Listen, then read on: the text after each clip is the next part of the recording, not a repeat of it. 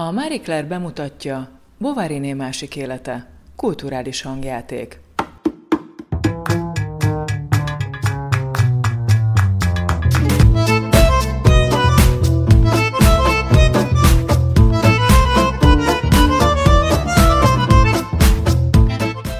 Sziasztok, ez itt a Marie Claire podcastja. Hogy miért az a címe, hogy Bovariné másik élete? Emlékeztek Emma Bovarira, Gustave Flaubert főhősnőjére? Ő volt az, aki boldogtalan vagy annak hitt élete miatt megmérgezte magát. Nos, megpróbálunk neki elképzelni egy másik világot. Egy olyan életet, amelyben ott hagyhatta a poros francia kisvárost, és elutazhatott.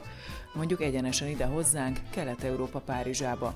Ma milyen zenét hallgatna, mit tenne, mit olvasna, Mit nézne meg színházban, moziban vagy operában, miről beszélgetne, milyen kiállításokat látogatna, hogyan csinosítaná magát egy francia nő Budapesten.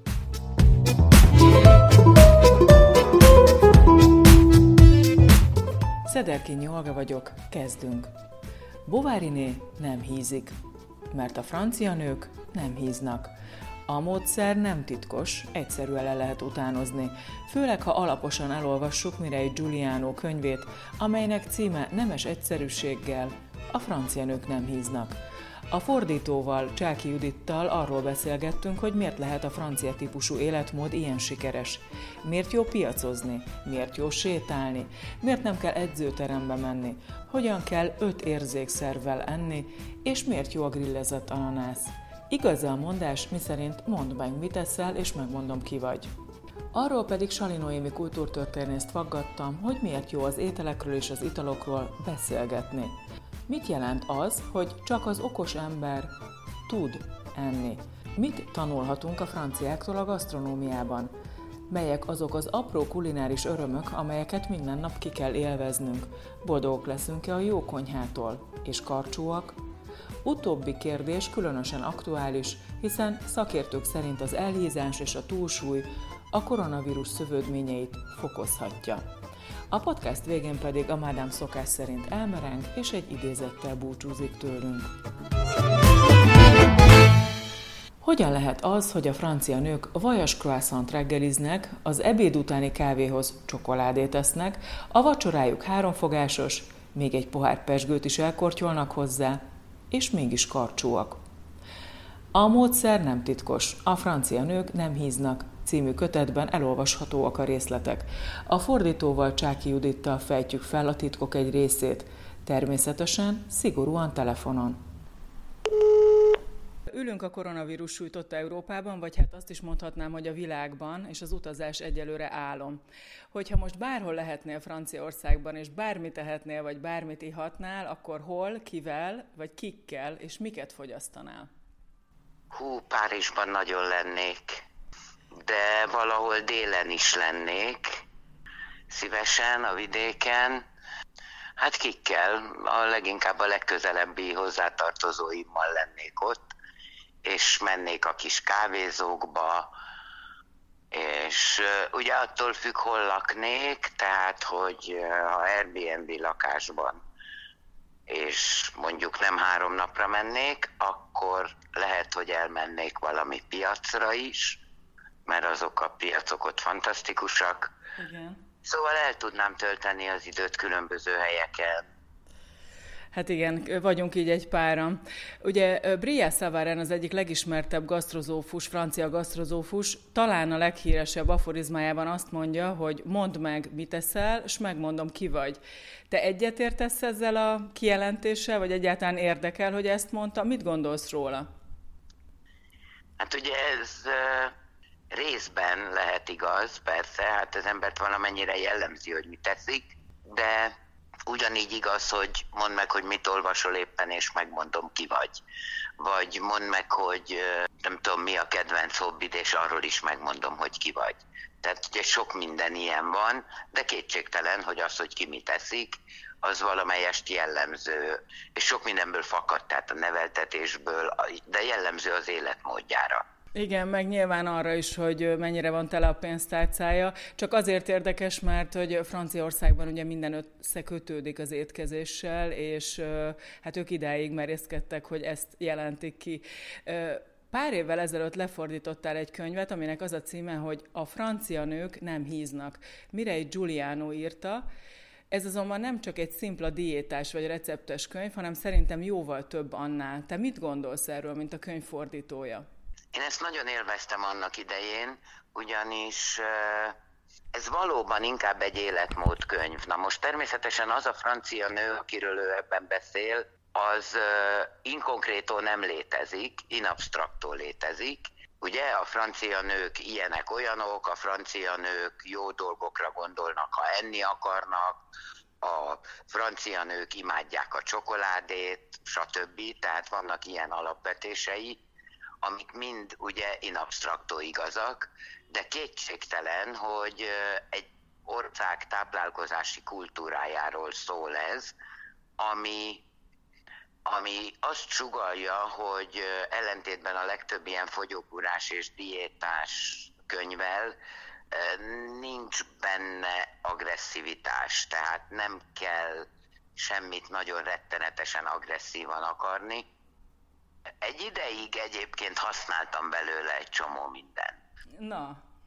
Ugye akkor szoktam rá, és ez máig tart, a piac piacozásra. Hát most éppen viszonylag ugye kevesebbet megyek épp a Covid miatt, de egyébként az nem is csak nekem, hanem a környéken lakó jó néhány barátnőmnek az egy ilyen szertartás, hogy fogjuk magunkat, és péntek délelőtt elmegyünk a piacra, és körülnézünk, és akkor vesszük meg a hétvégére szükséges dolgokat. És emögött ugye a szerzőnél az van, hogy a szezonális dolgokat érdemes enni és fogyasztani. Ezt megtanultam annó. Tehát most nagyon kihasználtam a már lecsengőben lévő medvehagyma szezont, és nagyon rákészülök a már küszöbön álló spárga szezonra például. De abban igazad van, hogy ezek erőteljesen pénztárca függő dolgok, különösen most, mert azért most a piacon az embert számtalan meglepetés éri árilag. Hát igen, igen, igen, igen, ezzel abszolút egyetértek. Ugye Mireille Giuliano, aki írta ezt a könyvet, korábban a francia luxusiparban dolgozott, a Veuve Clicquot pesgőnek volt az ügyvezető igazgatója Franciaországban is, és aztán az Egyesült Államokban is, aztán utána nyugdíjba már megint Franciaországból vonult, és 60 évesen döntött úgy, hogy csak az írásnak fogja szentelni az életét, és ekkor kezdte el hirdetni a boldog táplálkozás titkait. Ugye ez a könyv ez óriási siker volt, több mint 30 nyelvre fordították le, és több milliós példányszámban kelt el. És nyilván az az egyik titka, amiről már egy picit beszéltünk, hogy nem Excel és kalóriatáblázatokat irat velünk, hanem megpróbál életvezetési tanácsokat adni, és mindezt ugye meg is fűszerezi ilyen létfilozófiai gondolatokkal szinte, tehát ugye a franciákra nagyon jellemző az, hogy minden mögött van valamilyen gondolat, szellemi táplálék, a gondolkodás művészete, ugye az egész francia kultúrát nagyon erősen áthatja, rengeteg példát is hoz, de ugye mégsem egy ömlesztett receptgyűjtemény, ahogy szintén ezt már említettük. Említetted már azt is, hogy a piacozást és a szezonalitást átvetted ebből a könyvből, de melyik másik, vagy vannak-e még olyan tippek, amiket Mirei adott, Mirei Giuliano, amiket, amiket próbálsz követni, vagy van-e olyan, ami nagyon megdöbbentett, és akár az ellenlábasává tett? Talán ennyire nem, de mondom épp azért, mert az agresszivitás hiányzik belőle. Tehát ha nem tudod megcsinálni azt, hogy lemondja csokoládéról, mondja ő, akkor legalább ugye olyan csokoládét egyél, keserűt, minél nagyobb kakaótartalmút, stb. Tehát engedékeny, és mivel nekem nincs olyan akaraterőm, ami legyűrne az élet minden pillanatában, ezért ezek nekem nagyon hasznosak. De van még egy fontos dolog, azt mondjuk nem belőle vettem, mert az korábban is volt, hogy a kisebb távolságokért ne szálljon az ember semmire. Tehát az, hogy valamennyit gyalogolsz, az, hogy egy kicsit messzebbi helyre mész el, az, hogy amikor nem rohan szépen valahova, akkor elmész két kilométer gyalog. Ez mondjuk bennem az előtt is és azóta is megvan, most meg ugye pláne, mert hogy most más nem nagyon marad. De hogy például nem tolja ezeket a emelj súlyt az edzőteremben naponta nem tudom én fél órát, és hasizom, és kardió, és nem tudom, hanem megpróbál egy normális női életvitelhez igazodni, amiben család van, amiben házi munka van, amiben munka van, amiben elfoglaltságok vannak, tehát nem biztos, hogy mindegyikünk el tud szabadulni naponta több órára azért, hogy a saját testével foglalkozzon. Igen, ugye ezt valahogy ő úgy is fogalmazza meg sommásan, hogy a francia nők nem járnak edzőterembe. Igen, igen. És az életöröm, az életörömhöz is rengeteg tippet ad. Ugye itt már nagyon sok mindenről beszéltünk, hogy piacozni érdemes, ugye a séta, amit te is mondtál, ő azt mondja, hogy elég naponta 20 percet sétálni, illetve hogyha egy lépcső van velünk szemben, akkor bátran menjünk fel, és ne használjuk a liftet. Persze, nincsen nálunk 80 kiló csomag éppen, amit valahonnan hozunk. De nagyon érdekes az is, hogy ugye az egyszerűségnek az elvét is hangsúlyozza, hogy egy fűszerezéssel mennyi mindent el lehet érni, akkor az, hogy ne egy dologból legyünk sokat, hanem kóstolgat szerűen étkezzünk, egy menüsort válaszunk mindig, tehát több apró dolgot. Ő valahogy így fogalmaz, hogy négy-hat kanál egy ételből elég, mert utána megunjuk, és akkor váltsunk egy másikra. Azt, Igen. Aztán az is nagyon érdekes. Igen, mond. És tudod, mi az, ami még megfogadandó, különösen talán a mi félénk rettenetesen hektikus életmódjához, hogy azt mondja, hogy, hogy mindig úgy egyél, ezt is megpróbáltam sokáig tartani, mindig úgy egyél, hogy leülsz asztalhoz. Tehát ugye mi, akik nagyon sokszor mit az utcán veszel egy pogácsát, és ott rögtön meg is eszed. Igen. Vagy ö, veszel egy ö, pizzaszeletet, és azonnal a dobozból befalod, mert olyan éhes vagy, hogy már nem látsz. És ö, ugye ehelyett az, ami nem túl nagy kényszer, hogy figyelj, akkor tegyél valamit a szádba, amikor le tudsz ülni egy asztalhoz, és tányér van előtted, és villa. És akkor tényleg ugye ebben nem az a jó, hogy normálisan viselkedsz, mondjuk az is, hanem az is, hogy nem eszel random módon az utcán mindenfélét, amihez úgy hirtelenjében kedved van, miközben rohansz a villamos után. Hát igen, abszolút egyetértek. Hát ugye az embernek minden nap van bűntadata ezzel kapcsolatban, de ha már hát csak... Nekem mindig, igen. Igen, de ha, csak, de ha csak kevesebb a bűntudat és több az élvezet, az már egy nagy siker.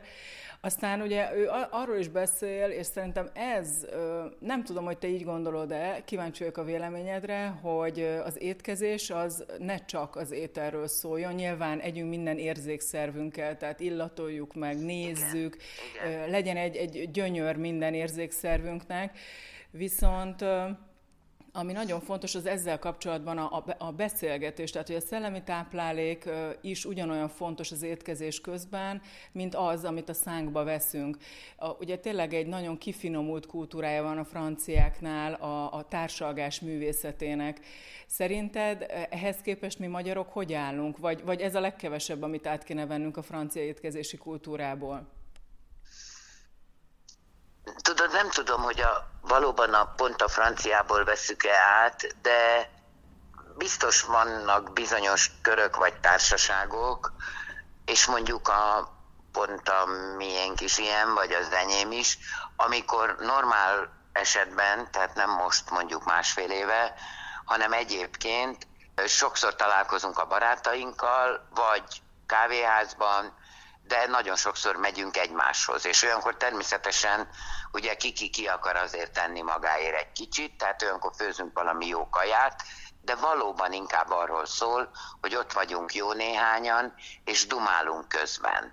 És az, hogy, hogy valóban az evés ne csak arról szóljon, hogy belapátolom magamba azt, hogy ne halljak éhen és ne legyek ideges, főleg ugye ezek a az idegesség elleni evések, meg a szorongás elleni evések, hogy ezeket ki lehet iktatni. És akkor inkább tényleg az, arról szóljon, hogy evés közben beszélünk, beszélünk az ételről, beszélünk az italról. Egyébként az is jó, hogy ő nem, nem ö, ö, csökönyös ebben, hogy, és nem bigott, hogy ne ígyunk ezt, ne együnk azt, ne együnk süteményt, a cukrot felejtsük el, a fehér lisztet felejtsük el, a nem tud, a tésztát felejtsük el. Tehát, hogy nincsenek ilyen rigid tilalmi szisztémái, és ez tényleg azért jó, mert csökkenteni hajlandók vagyunk mindent.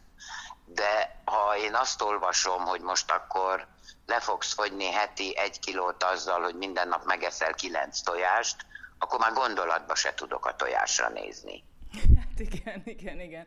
Egyébként van olyan recept, amit megcsináltál a könyvből? Persze, elég sokat egyébként.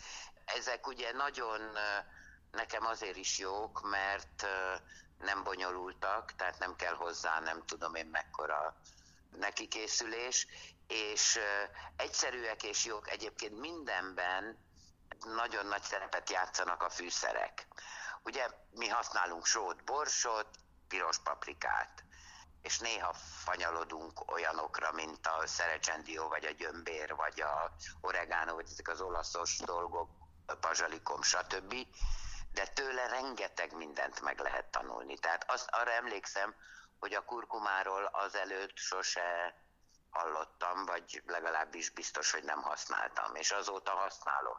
Tehát ő nagyon jól bánik a fűszerezéssel, nagyon jól bánik a, a hagymákkal, az ilyen hagyma, olyan hagyma, lila hagyma, fokhagyma, nem tudom én.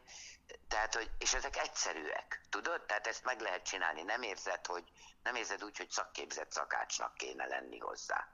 Igen, meg nekem az is egyébként érdekes a könyvben, hogy ugye mindenkire egy kevés porciót számol minden fogásnál. Tehát ugye, hogyha az van, hogy van egy előétel, meg utána van egy főétel, utána egy desszert, akkor nem az van, amit egyébként egy magyar háziasszony szerintem kitikkasz teljesen, hogy 8 kg húsból tegyünk fel egy húslevest, utána nem tudom, panírozzunk be 200 darab rántott húst, hanem hanem hogy az van, hogy mondjuk az előételnek egy majonézes tojás, mindenkire egy ö, tojást kell számolni, főétel mondjuk nem tudom, pesgős csirke, mindenkire egy ö, fél csirkecombot kell számolni, tehát így már nem egy olyan nyomasztó dolog az, hogy valaki kreáljon egy menüsort, menü sort, úgy látszik sört Igen. szeretnék inni, hogyha azt mondom, hogy menüsort, tehát hogy, hogy, hogy pont ez is érdekes, hogy az adagokkal nem csak a, a vendégeket lehet kényeztetni, tehát hogy egy étkezés végén nem elnehezült, hanem, hanem feltöltődve áll fel, hanem a háziasszonynak is egy könnyebbség, hogy vagy akár a desszertnek mindenkire egy sárga barackot kell számolni, amit meggrillezünk, és utána egy gombóc fagyival tálaljuk. Tehát olyan, Igen. szóval nekem, nekem ez is valahogy úgy tetszett.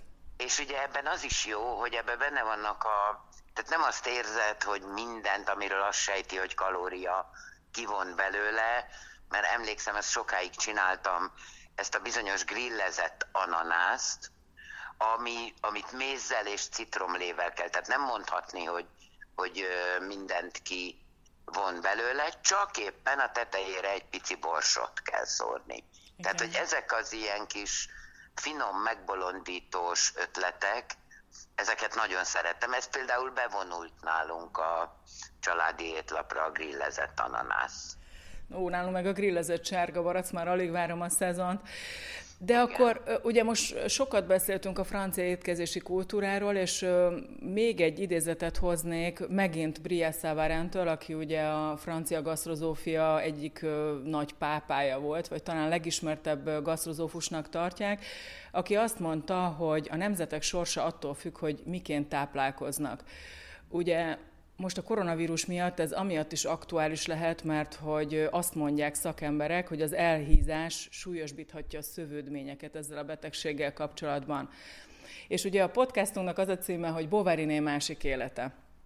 Tehát most ö, egy kicsit filozofáljunk olyan franciás módon, hogyha Bovariné itt élne ma velünk, mert mondjuk megadtuk neki az esélyt, hogy feltámadjon, boldog lehessen, és a 21. században egy ö, teljesebb életet élhessen egy poros francia kisváros helyett itt Kelet-Európa Párizsában, akkor szerinted ő francia nőként hogyan látná a mi táplálkozási szokásainkat? Tudom, hogy ez megint egy általánosítás, de akkor is szerinted mi lenne a véleménye rólunk? Hát tudod, azt sem nagyon tudjuk róla, hogy a francia nők táplálkozási szokásairól mi volt a véleménye. Hát neki mondjuk Budapest, tekintve a vágyait és a, vonzalmait, az egy igazán nagy étlap lenne itt, tehát sok mindenkivel lehet találkozni. De valószínűleg elrémülne a rengeteg zsíros nehéz kajától.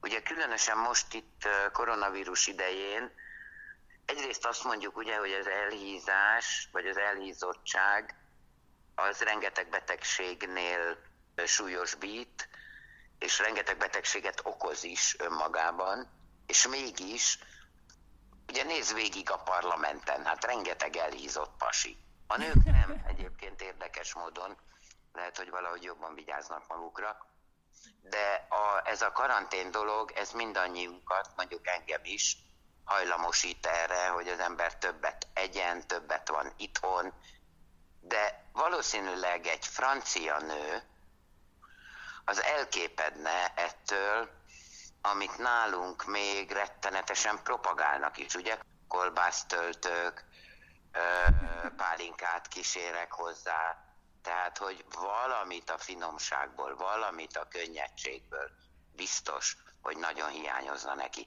És nem arról van szó, hogy egész nap fejes salátát legelne, mint a nyúl, hanem azért a kettő között biztosan vannak olyan sávok, amikben normális kajákat lehet találni, és azok nem is nagyon egészségtelenek, vagy nem is nagyon hízlalnak. Egyébként igen, ez, ez nagy baj, hogy túlsúlyosak vagyunk magamat is beleértve. És baromi nehezen fogyunk le, különösen karantén alatt, vagy különösen ebben a helyzetben, amikor egy uszoda sincs nyitva, ami nekem különösen fáj. Na de reméljük, hogy nem sokára nyitva lesz, meg reméljük, hogy ez a karantén se tart örökké, de akkor azt mondod, hogy Bovariné nem adná magát, és ő nem magyarosodna el, tehát biztos, hogy nem egy, egy elkeseredett, túlsúlyos és magyar kosztra átszokott nő lenne, hanem megmaradna franciának. De tudod, hogy mit? Elmesélek egy nagyon érdekest. A, nekem a családom fele az Amerikában, New Yorkban él.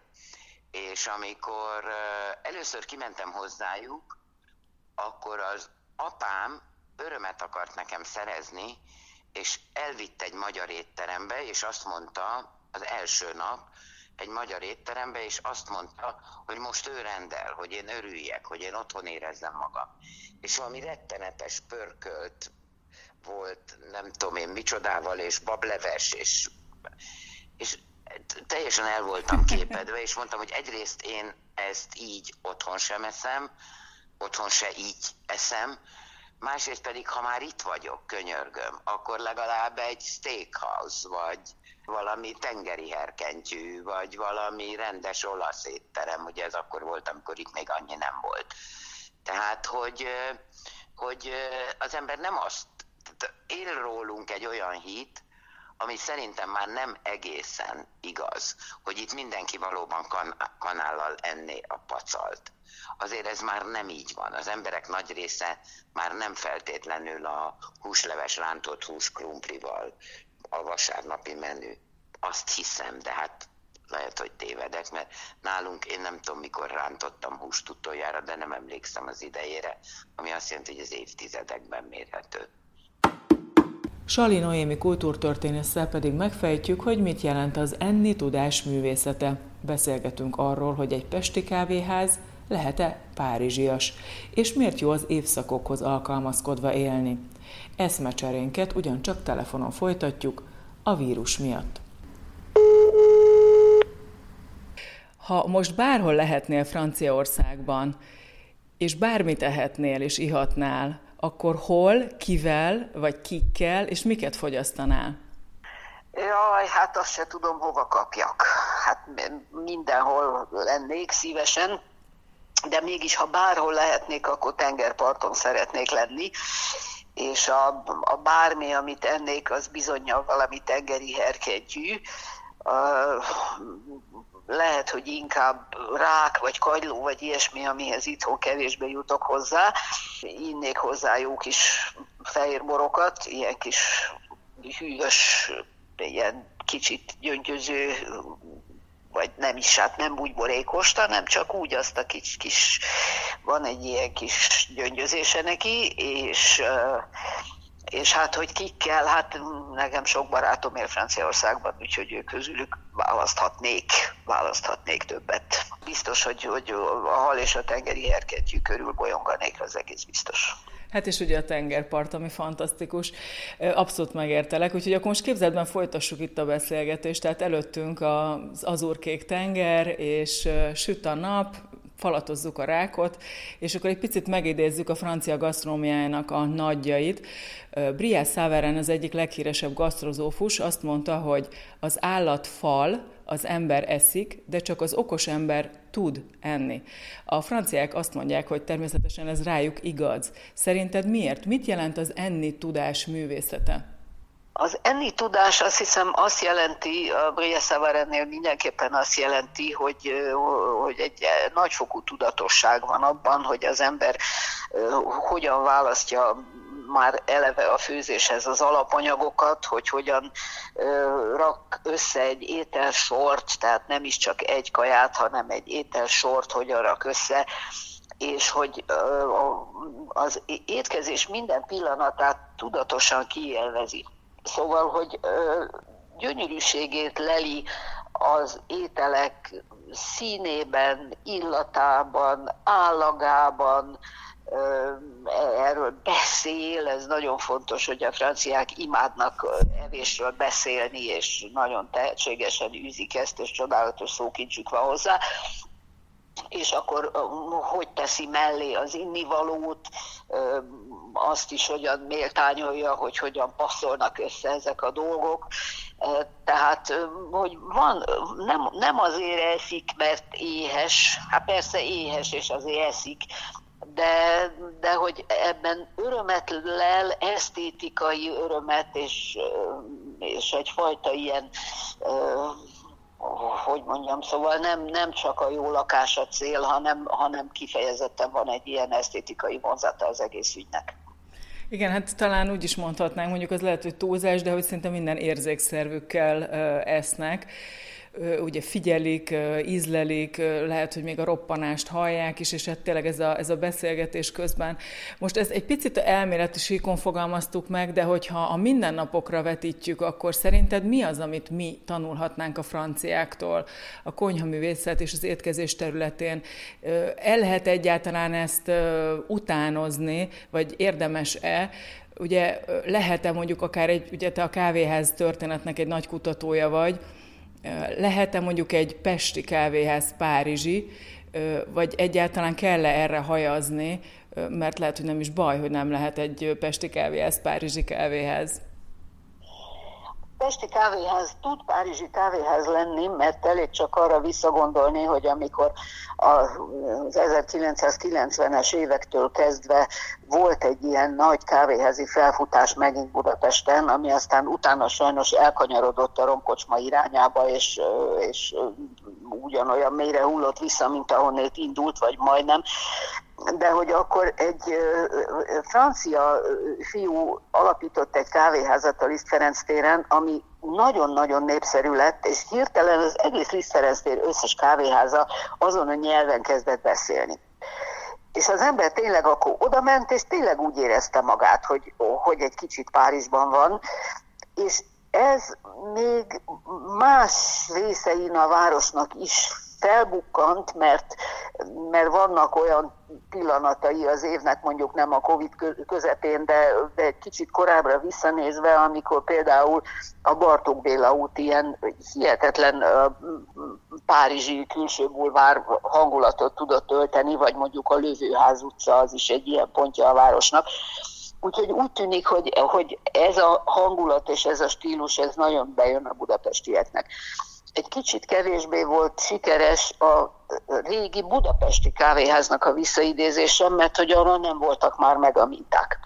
Annak nem maradt írmagja se, és annak az újraalkotása részben azért lehetetlen, mert hogy elfelejtettük mi az, hogy kávéház, elfelejtettük, hogy hogy kell azt csinálni, elfelejtettük, hogy hogyan kell benne viselkedni, hogy hogyan kell azt használni, tehát a semmiből kellett volna újra létrehozni egy sajátosan budapesti kávéházat, ez nem történt meg, de, de a párizsi mintákra vevő volt a város. és én ezt nagyon-nagyon méltányoltam, és nagyon élveztem, és remélem, hogy ez, ez megy tovább, mert nem rossz minta, azt egyáltalán nem rossz követni. Igen, és akkor mi az, amit, mert arra, arra nem válaszoltál végül, hogy a mindennapokban mi az, amit tanulhatunk a francia konyhaművészettől, vagy az étkezéstől? Az én kedvenc dolgom a francia konyhakultúrában az az, az alapanyagokhoz való hozzáállás. Tehát, hogyha egy tetszőleges francia háziasszony, akár párizsi háziasszony alól kiszednék az ő kis kerületi heti piacát, hát a forradalom tör neki Franciaországban. Tudnélik, ott az van, hogy a legkisebb kerületi zugokban is a hét valamely napján egyszer csak megjelenik a semmiből hajnalban a piac, ahol ott vannak a friss zöldségek, ott vannak a friss húsok, a friss halak, a fermiétől a sajtok, a, tehát ilyen kis tejüzemekbe, vagy ilyen, ilyen sajtmanufaktúrából készült sajtok. Jó, hogy ott is ott vannak mindenféle használt gatyák, de a, a lényege a dolognak azért mégiscsak az, hogy, hogy a friss gyümölcs, a friss zöldség, a friss hús, a friss hal oda jön a küszöbödre gyakorlatilag. És vége van a piacnak, mit tudom én, délután egyszer csak, feltakarítanak, és egy fél óra múlva, vagy egy óra múlva nyoma nincs az egésznek. Tehát zseniálisan meg van szervezve, és ez egész Franciaországban mindenhol ott van, a legkisebb falutól a párizsi külkerületekig. És mindenki pontosan tudja, hogy azt kell venni, ami éppen friss, ami éppen van, aminek szezonja van, ami akkor, abból akkor van sok, és az akkor olcsó. Na most ezt azért nálunk is meg lehetne csinálni, részben azt, hogy, hogy odahozzák a küszöbömre a piacot, részben pedig, hogy, hogy az emberek szokjanak már le arról, hogy, hogy a, a, a szupermarketben vásároljanak zöldséget, gyümölcsöt, húst. És ez a francia konyhának az egyik alapja, hogy helyi termékeket nagyon szeretnek vásárolni, és hogy, hogy mindig frissből főznek. Jó, ott is persze elmennek az emberek a szupermáséba, és megvesznek minden hülyeséget, igen, de nem ezen alapszik a konyha. A konyha friss dolgokon alapszik, és a szezonális dolgokon alapszik, úgy, ahogy nálunk, nálunk alapult addig, ameddig normálisan éltünk, és ameddig, ameddig tényleg piacra jártak a háziasszonyok és reméljük, hogy majd az egyszer így is lesz. Megint, ugye a franciáknál, ahogy most már így az, e- a beszélgetésből eddig is kiderült, az étkezés az tényleg a mindennapoknak a része, és nagyon mélyen átítatja a francia kultúrát, a művészeteket is. Ugye az irodalomban és a filmművészetben is rengetegszer vannak étkezési jelenetek, Dumától Welbeckig, vagy akár a 400 csapástól az Igazság című filmig, Neked melyik a kedvenc francia könyved, filmed, amelyben emblematikusan esznek, isznak, vagy hogyha ilyen nincs, akkor melyik a kedvenc francia gasztronómiai szerződ, és miért? Egy pár évvel ezelőtt kaptam egy Franciaországban élő barátomtól egy picike, karcsú, vékony könyvecskét. A szerzőjét úgy hívják, hogy Philippe Delerme, semmit nem tudok róla, nem is, nem is derült ki, hogy tulajdonképpen ő kicsoda, micsoda, de egy tüneményes pali, aki egy kicsi könyvet írt, aminek az a címe, hogy La première gorgée de bière et autre plaisir minuscule. Ami azt jelenti, hogy az első korty sör és más icipici örömek. És ez a könyv ilyen egy-két oldalnyi kicsi szövegeket tartalmaz, valóban ilyen icipici örömökről, aminek egy jelentős része bármilyen meglepő gasztronómiai típusú öröm. És én ezt a legnagyobb bánat pillanataimba vagyok képes elővenni, csak azért, hogy egy kicsit visszacsöppenjek, visszacsobbanjak Franciaországban, és, és ott nagyon-nagyon jól érezzem magam. Úgyhogy ez, ez az a könyv, ami, ami nekem egy ilyen nagyon mély Franciaország, amiben olyan ö, fejezett címek vannak, hogy zöld borsó pucolásban segíteni. Az és akkor azt meséli el, hogy még hideg van a konyhában, mert még, még reggel van, még, még nem kezdődött el a főzés, és akkor az ember ott leül, és a zsenge zöld, zsenge zöld borsót pucolja egy hűvös konyhában. Vagy pedig a, az alma illata, és hogy lemész a pincébe, ahol hűvös van, és ott van az almás kosár, amiből ki kell válogatni a kicsit már mit tudom én, kukacosodó vagy barnuló almákat, és az az illat, ami belenged ilyen pincét, ahol almát tárolnak. Vagy, mit tudom én, van egy olyan, hogy, hogy már-már ehetnénk odakint is. És az első ilyen koratavaszi ebéd a teraszon. Hát igen. Amikor még, még nem győzöl fölöltözni, mert azért még rohadt hideg van, de azért már úgy süt a nap, hogy akkor mégiscsak kiköltözünk a teraszra ebédelni. Szóval ezek ilyen tényleg a, a leges, legapróbb pillanatai a, a francia életnek, vagy, vagy a francia étköznapoknak, de hát egészen tündéri.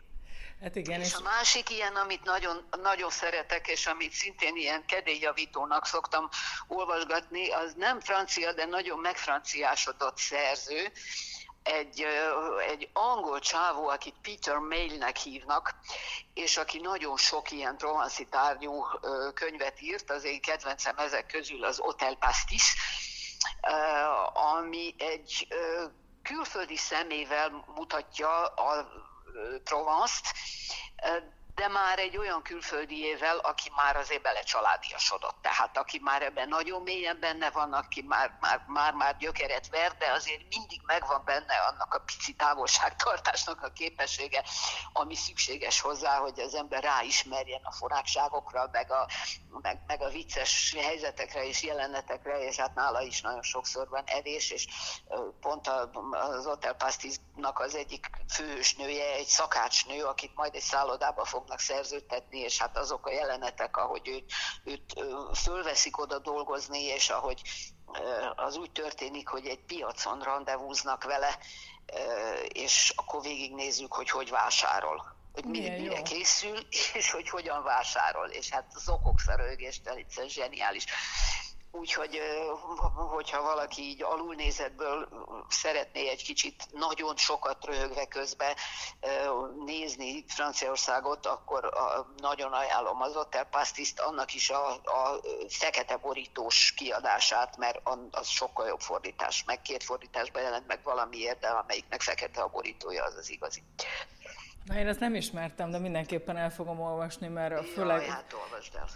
Főleg, hogyha most, most jön, jön, a, jön a jó idő, és az ember ezt tényleg elvágyna, vagy elvágyódna, hát akkor egy ilyen, milyen jó cím egyébként, hogy végül Pastis Hotel, így is mondhatnánk talán magyarul. Még egy picit visszatérve arra, hogy milyen a francia lélek és a francia ínyenceknek a hozzáállása, az étkezéshez. Megint egy idézetem van, de már csak kettő van a beszélgetésből. Az egyik az Grimaud de la Renière, aki, aki nekem az egyik személyes kedvencem, ő volt állítólag az első gasztrokritikus, természetesen egy francia, egy előkelő párizsi francia volt, aki azt mondta, hogy egy igazi ínyenc ugyanannyira szeret diétázni, mint amennyire kényszerítve lenni arra, hogy gyorsan befajjon egy finom vacsorát.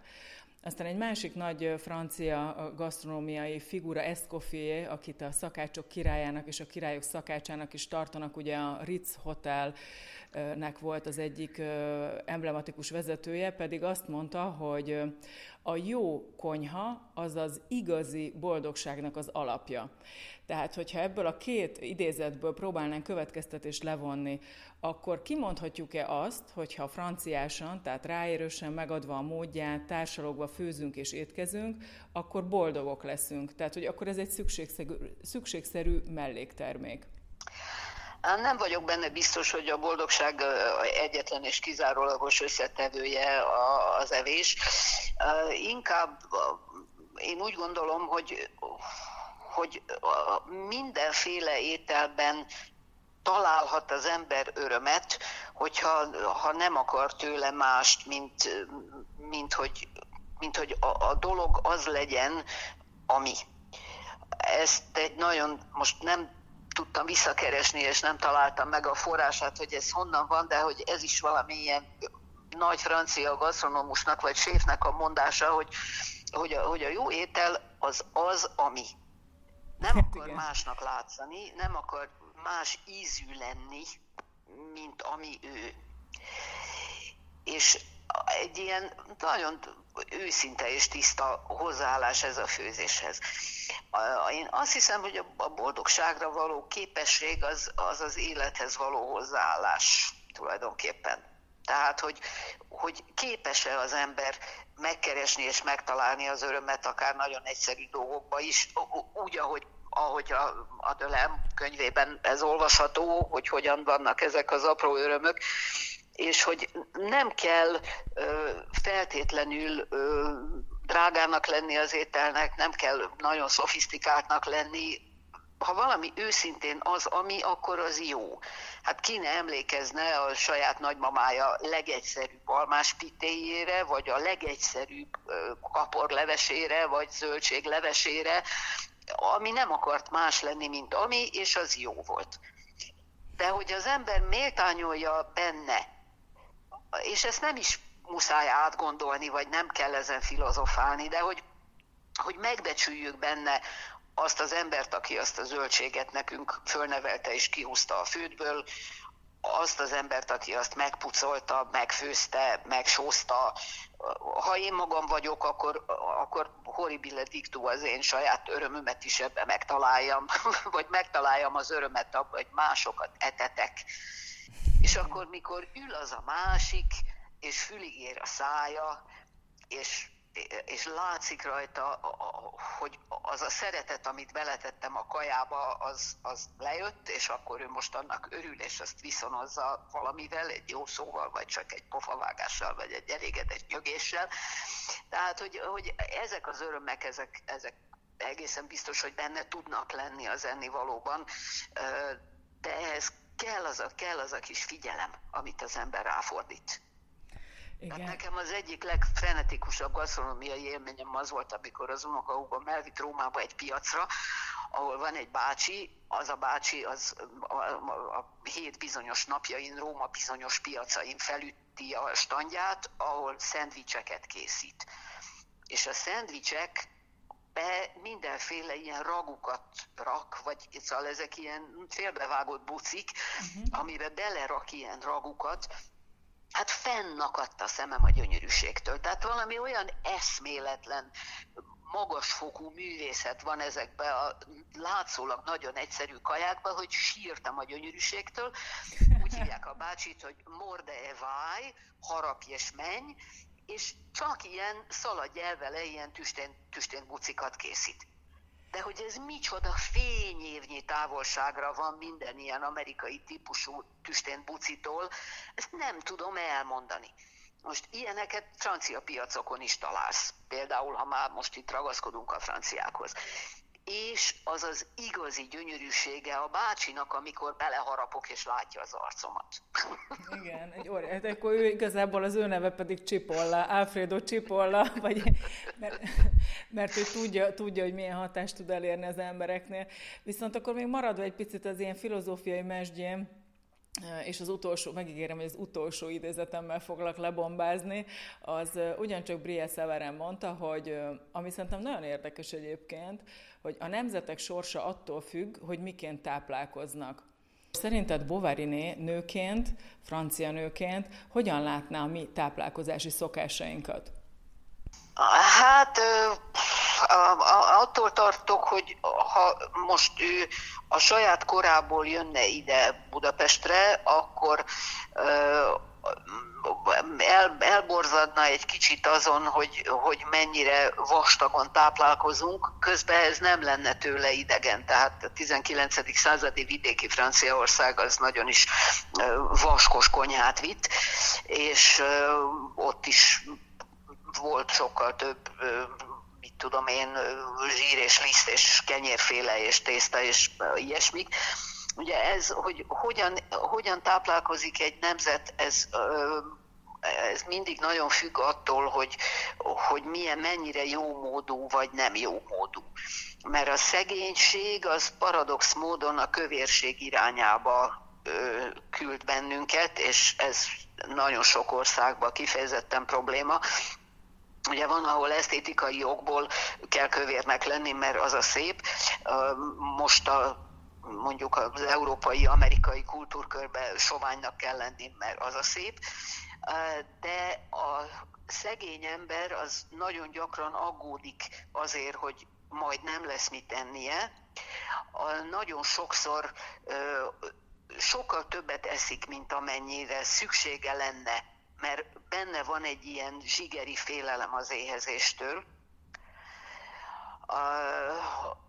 Nagyon sokszor kénytelen, kénytelen olcsó dolgokkal beérni, és ezek az olcsó, de tápláló dolgok, ezek rohadtul hízlalnak. Uh-huh. Úgyhogy a lisztek, cukrok, ugye ezek a primér energiaforrások, ezek, ezek nagyon, nagyon sok kalóriát adnak a testednek, de nem használod el, úgyhogy és akkor persze, hogy hízol tőle. A, a, a modern francia konyha, már így a 20-21. századi francia konyha, az, az pont azt csinálja, hogy, hogy ezeket már levetkőzte, ezeket a, a, a zsigeri félelmeket az éhezéstől, és nem annyit eszik, amennyit az ösztöne diktál, hogy most így hát, ha majd holnap nem lesz kaja, hanem, hanem annyit eszik, amennyit éppen csak jól esik, vagy még annyit se. És hát ezt jó lenne megtanulni, vagy ezt jó lenne gyakorlattá tenni, de ez nehéz, nehéz nagyon, mert hogy itt olyan ösztönök működnek, amiket, amiket az emberek többsége föl se ismernem, hogy kezelni tudna. Búcsúzóul következzen egy idézet, amelyet Madame Bovary választott nektek. Ezúttal Auguste Escoffier-től, a világhírű séftől, akit a szakácsok királyának és a királyok szakácsának is neveznek, így hangzik. Csináld egyszerűen. Ennyi. Köszönjük a figyelmet, találkozzunk pár hét múlva, május utolsó csütörtökén, a Bováriné másik élete következő epizódjában. Megtaláltok minket a marieclaire.hu-n, a Spotify-on és az Apple Podcast felületén is. Mi itt leszünk, várunk titeket máskor is. Revoir!